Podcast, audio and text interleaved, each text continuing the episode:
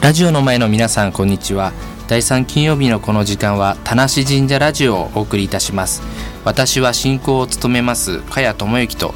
アシスタントの有賀達郎です。この番組は西東京市の氏神様田無神社の宮司私加谷智之がゲストをお招きしてお送りする30分のトーク番組ですこの町の良さを語り合いこれからの町そして神社の在り方をリスナーの皆様と一緒に考えていければと思います最後までどうぞお楽しみくださいえ今日は国際空手連盟極真極真会館、東京城西世田谷支部田無道場佐野忠輝分支部長様に、えーお越しいただきましたよろしくお願いいたしよろましすくお願いします。よろしくお願いします。え極真空手の田無道場は田無神社の本当に近くにありまして、青梅街道のところガラス張りのところですね。そうですよねところか斜め前ですね。そうの、えー先生である佐野先生に来ていただきました、えーもともと経歴を一番最初にご紹介したいんですけど、はい本当にすごくて、まず1999年第16回全日本重量級準優勝、らはいえーそれから2016年17年19年は、えーマスターズ国際大会で総年部世界大会優勝3回優勝世界チャンピオンってことですもんねあはいありがとうございますそうですね田無から世界チャンピオン出るのって全てのスポーツで初めてじゃないですかあらそうなんですかあ分かんないです絶対そうですよねそうかな。他にいないですよねねはいその先生が、はい実はあの田無神社でもえおお手伝いを、えーしていただいたりしてまして、うんはい。あのお掃除だとかええそれから、えーまあ、お掃除か。 そうです ねねおそう掃です除、ね銀今銀杏の時期だから、はい銀杏を履いていただいたりあ大変ですよね。たくさんあって。いい傾向になってますけそれも稽古ですか。 そうですね えもともと佐野先生は田無に来られたのって何年前ですかえーに1999年の12月ですのでもう20年近くなりますね99年って僕まだ子供です え僕のこと知ってましたいや全く存じ上げてないです、あそうですそれはそうですよねそうというか神社自体最初はまだあの行かなかったのであそうです、えーあ神社があるなと思っただけぐらいですよねはい、え神社には入入り込まれたの入り入り込まれた来られたいつぐらいかなんですかえそれがですねもう神社でお掃除を始めたのはもう5年ぐらいになりますが、あまあそうかその前はあの最近だ例大祭の演舞であのやらせていただいてあそうだもともとそうですよね、はいずっとやってましたそれであのかあの神主さんたちからんすごいよくしていただいて、ああと「重いもん運ぶ時手伝って」なんて言わ れてそういうお付き合いであしそうたかもしれないじゃあ子供たちもその霊体者の時に行って演そう舞でをしすてね。はい先生はあの極真から、まあ、空手もいっぱいあるんですけど、はいまあ、極真空手が一番有名ですよね日本でそうですね、まあ、たくさんありますけどあるけ大ど元ですねやっぱね極真空手始めたきっかけって何ですかあ私あの高校の時はラグビー部であのえラグビーをやってたんですねそうなの、はいえポジションは私もプロップで3番ですはいもうスクラムの傭兵と言われてました いやそりゃそうですよねボール持つのは下手くそだったんですけど力だけはありましたんでえー、そうなんだ、うんであのラグビーはまあ高校ですから3年で引退なんですけど、はいその後なんだかこう燃えるものがなくてなんかやきもきしてたら友達が「面白い空手があるよ」って言ってくれて、言うで行ってみたら本当に面白くて、もう今このような状態になっております。あーでもそこから先生にもまでなられるっていうのはやっぱりもう好き以上のものがありますそうですね仕事になるわけですからね。本当に生活の一部ですね。田無に先生として来られてはい。どうですか最初当時田無のことどう思いましたあーやっぱり大きい道場で、うんあの指導員としてやってたんですけど、うんまあ、そこで最初派遣のような形でやってまして、うんでまあ田無道場には強い選手はいなくて、まあ、町の人たちが通ってる感じだったんですけど、んもう強くなりたいとか空手やりたいっていう純粋な気持ちが分かりまして、まあ私もやっぱりこういうところでもまた一回やり直したいなと思ってあもう大好きになりました。強い選手はそんなにはいないけど、はいあの頑張って強くなろうみたいな、そうですねえー人がいっぱいいたまわだそけのだ強い選手に憧れてる人たちがいて、ああこういうの大事だなって思いました、でも先生住まれてるとこ都内じゃないですか、はい結構通うの大変ですよねえまあ、また途中いろいろあの考え事したりとかああ車で いろいろねできますんででもともとえー先生は、えーまあ、ずっと曲進やってきてはいもともと造園屋さんとかそっちそはう入でっすねてあのますよ前ねの職業はあの造園そう屋でし僕たけねどそれ聞いて てあの植木屋さんそうですそうです造園と神社の葉っぱも切っていただけたりすごいうまいんですよえそうだからどうしてそこからこっちに来たのかな と思まあ、やっぱり空手と、まあ、仕事というのはどちらも結びつけてしまいまして、あの稽古になるような仕事がいいなと思いましたあーまあ、造園さんはもう木登ったり石運んだり、ん穴掘ったりでね、もうトレーニングジム行くあのお金が浮きますの でってなるほどもうね最高でしたねで極真いいろんな空手ありますけど、はいその極真の魅力って何なんですかはいまあ、直接打撃性というところが一番特徴でして、うんうん実際に当ててみて、えー、と痛みを知ったりとか、ああとは自分の弱い部分を知ったりとか、そういうのがシンプルに分かるのが魅力です。ーあーなるほど直接当てていいんだそうはー、寸止めってんじゃないんですそうよですねね。顔を手で叩いちゃいけないんですけど、あーはいはい、ねあと掴んだりとか、それ以外はあの普通に打撃で攻撃をし合う競技です。でちっちゃい子お子さんもそうやってやってるわけですそうですね。まあ防具つけてますけど、やっぱり痛いは痛いと思います。ね小学生幼稚園の子供も、はいじゃあ怪我も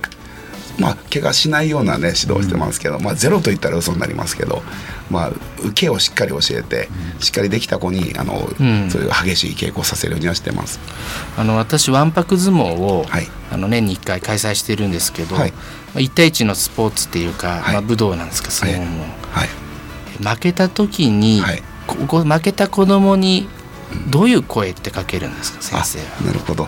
あの勝ち負けというのは多分大人になってからも、まあ、仕事とかでもあるかもしれませんでそこに耐えうるような人間作りたいと思ってるんですけど、うんうんやっぱり負けたことによって学ぶことすごくありまして、うんで負けたけどちゃんと挨拶ができたとかそれから次につながるような話をしたりとか、うんあと負けたことによってあの相手に教えてもらったので相手にありがとうって気持ち持ったりとか、うんまあ負けたことに時には言うことがたくさんありますねよく頑張ったないとかそういうのもいいんですかもちろん言えますああなるほど、もう試合に出て素晴らしいっていうなんで負けたんだみたいなこれは絶対ダメですあよ、もねう、最悪ですいやわんぱく相撲が多いんですよそれはおお父さんお俺母さんが負けた子供に「なんで負けたんだ」みたいな、かわいそう 私も試合の時そういう親御親御さんみたいなの走ってって、あなたがやってくださいって言いますね注意しないとね 必ず言います、そうですよねお前がやれよの世界でそうすうちはあの顔叩いちゃいけないルールなんですけど、親が顔叩くのが前ありましてえ負けて 負けた子を叩いたりねバシン自分の子供を本当にもう許せなくて私はそれ、まあでも武道ですからねスポーツじゃないですよね、スポーツと武道って違うのスポーツと武道の違いって何ですかまあ、私の中の認識では、うんまあ、他者と比較してあー強くなっていく人間磨いていくのがスポーツかなと思って、でじ自分の中で、えー、と過去の自分と比べてうん自己成長していくのが武道だと思ってます、いや本当にいい言葉ですよねなるほどねだから自分を超えるためにやるんですよねそうですね武道は人間形成の場ですあれドラゴンボールどっちなんですかね孫悟空は孫悟空は武道かな自分は武道だと思ってまそうすです己を超えるために己を超える、そうするとだからさっきおっしゃってられた、はい負けることにも意味があってそうですねそれも自分をより良くしていくためそうのなんです、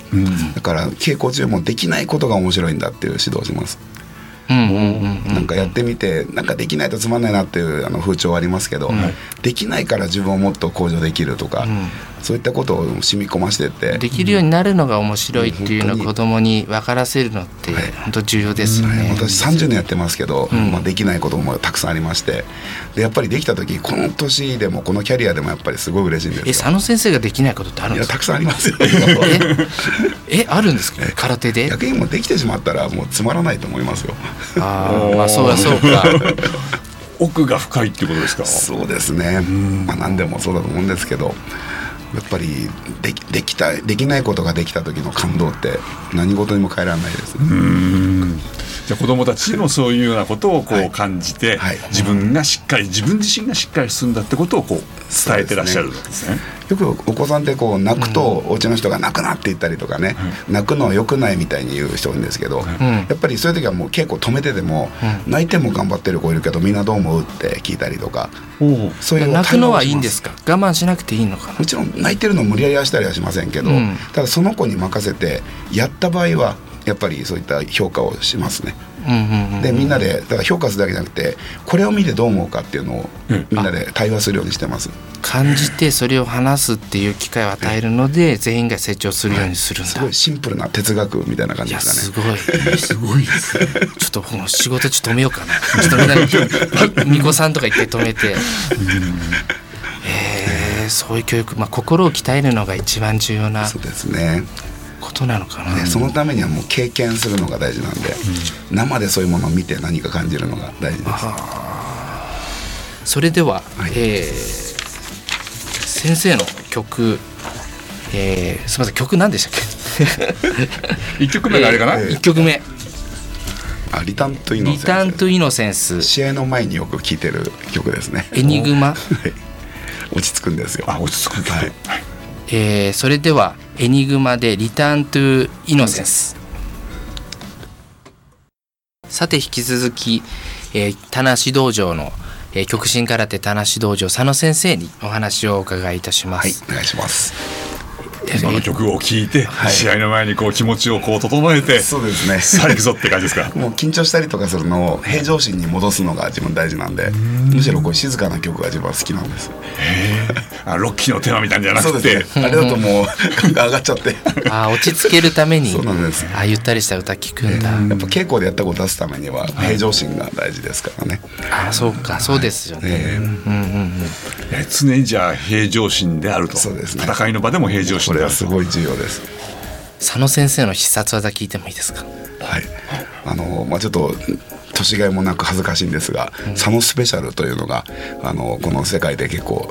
ありますかっこいい言われてます。ちょっともう名前がついて る佐野スペシャル どどんな技なんですかあの側転をしまして、であの足を跳ね上げて相手の後頭部を蹴ります、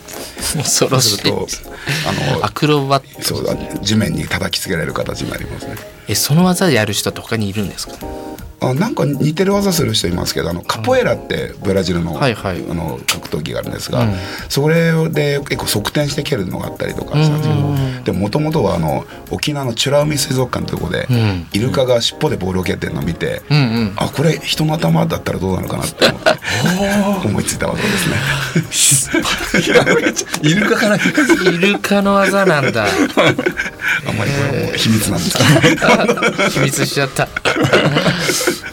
そうやってこういろんなとこひらめいたりされるんですど、そうなんですよ。なんか日常のことでよくひらめくことが。技も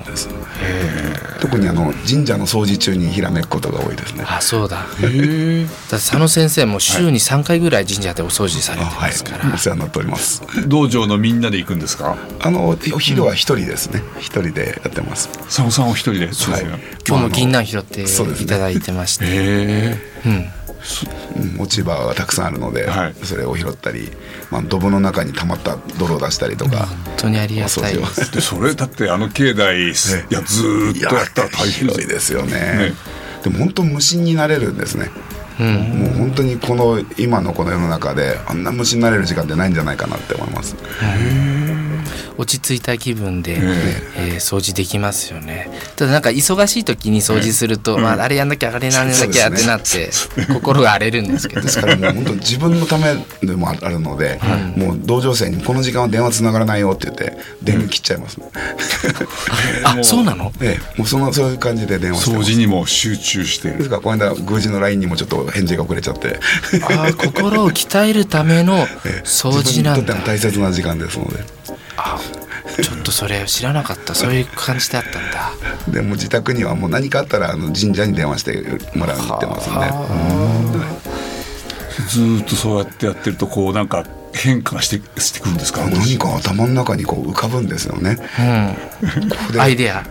餅つきをやったら楽しいんじゃないかとかあまた戦う時にいつもと反対側から行ってみようかなとか、あと子供に声かけ声かけをしてみようかなとあなるほどね、ええやっぱりこうあの悪いことする子にただ怒ることをしてる時があったんですけど、うんよくよく考えたら寂しいんじゃないかなと思って一回めっちゃ強く抱きしめてやったことだったんですねうんうんそしたら素直になっちゃってぐわっと力を入 れて。多分窒息したと思うんですけど、 ね、おとなしくなったのそれかもしれないですけどうん、ただ本当に神社でやってるうちにそれを思いついてやった子が大抵うまくいきますんで、え掃除で一番大変なところってどこですまあやっぱ素直に暑さと寒さですかああ寒それにつさきますね、どっちが嫌ですか寒さ暑さまあ夏生まれなんで暑さは割と平気ですけど、んもう寒いともうか固まって動けなくなる時があります、ああそうか筋肉もね毛虫も多いんですよねあ毛虫いますね今年刺されたんですようん台風の後 茶毒がですね怖いめのはちゃめちゃ痒いんですよねあれね恐ろしいのがいるんですよまあ、あと、まあ、暑さ寒さというよりはあのちょっと怖い人が来た時とかが怖いですかね あ怖い 人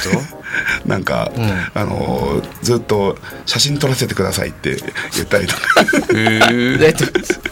えすごい人気ですね どこから来たんですかって質問攻めになったりとかえそれは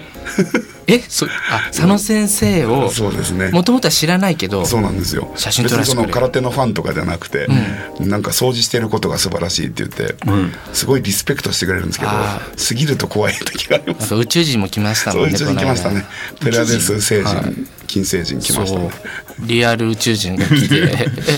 もあ何でなしたたっけはあれあなたは地球にいいことしてますって褒められたんで すね掃除してたらいや嬉しかったなってそういう方はどこからいらした方なんですそかうあのプレアデス星と金星でし たま あいろんな人いますからねコスチュームを切ったりするんいでやすか普通の服装で、まあ、地球人の格好して 宇宙人友達できたよって友達に言っちゃ自慢しちゃいましたね、神社って面白いとこですね面白いですよいろんな経験できますよ、ね非日常ですよねうんハクビシンもいるしそうですねハクビシンヘビもいるしあでもおかげでんな野もん良か猫がいないですよねあ確かにハクビシンがいるせいかあそういうことなの、ねきっとそうだと思います、あそうなんだ最近だとあうちの職員の関口さんっているじゃないですか実は正社員で、あのお掃除のおじさんがいるんですけど、すごい怖い人なん ですよ僕すごい苦手ですぐ怒られるから 加谷さんも苦手なんですかでも佐野先生ねすごくうまくやってますそうです ね。まあ自分親方って呼んで ます。いやでも本当き希少生物あ生物じゃいけないけど、ああいう雷親父ってもういないですかならね。いなでかすよな寅か。さんみたいな人がいるんですよ、うちの職員で、最近職人さんもみんなねああいうタイプじゃないんで、うんすごい珍しい感じですね。あそうだ田無神社の告知しなきゃあ大事なこと忘れますそうはいえっ、と、11月の8日と、えー20日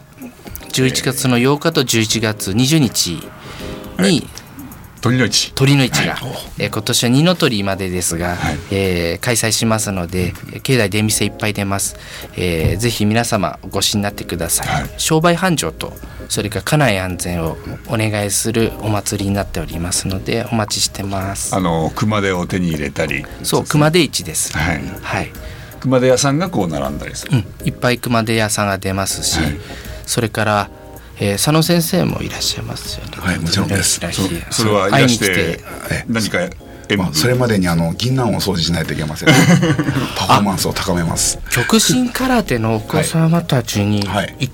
どうですか鳥の市あのお祭りが雨ではい。できなかったんですよあ極真空手の演舞あなるのほどこの前の例大祭が先週そのダメだったダメだったから、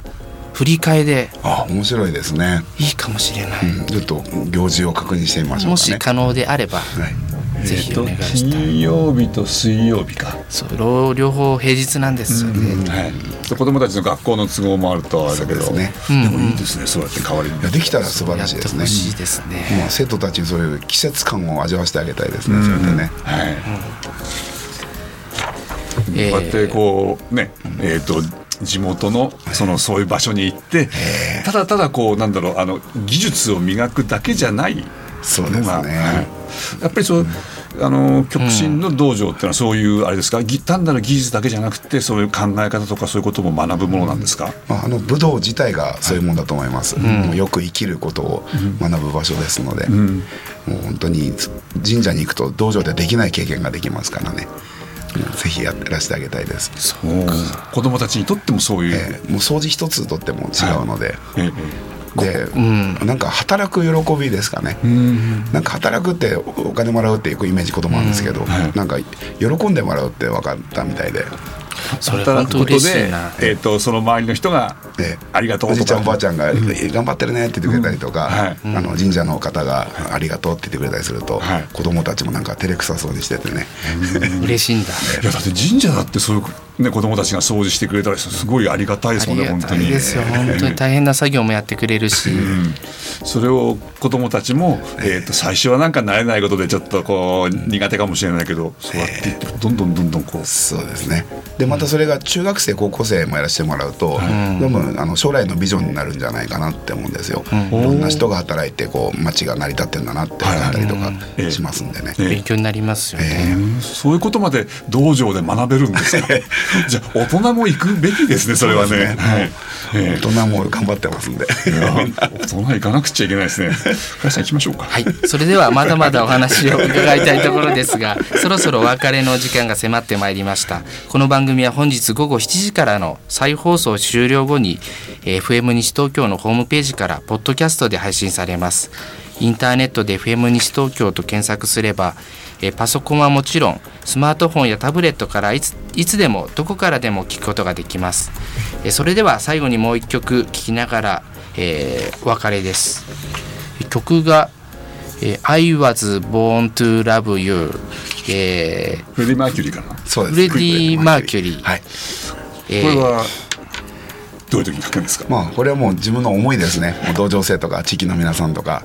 あの皆さんのおかげですってそういう感じの曲だと思って聴いております、はいえーそれでは改めてご紹介しましょう本日は国際空手連盟極真会館東京城西世田谷支部田無道場、えー佐野忠輝分支部長様にお越しいただきましたありがとうございどうましもありがとうございたましありたがとうございますえー田無神社ラジオ次回の放送は11月22日ですどうぞお楽しみに、えーここまでお送りしましたのは田無神社宮司加谷智之とアシスタントの有賀達郎でした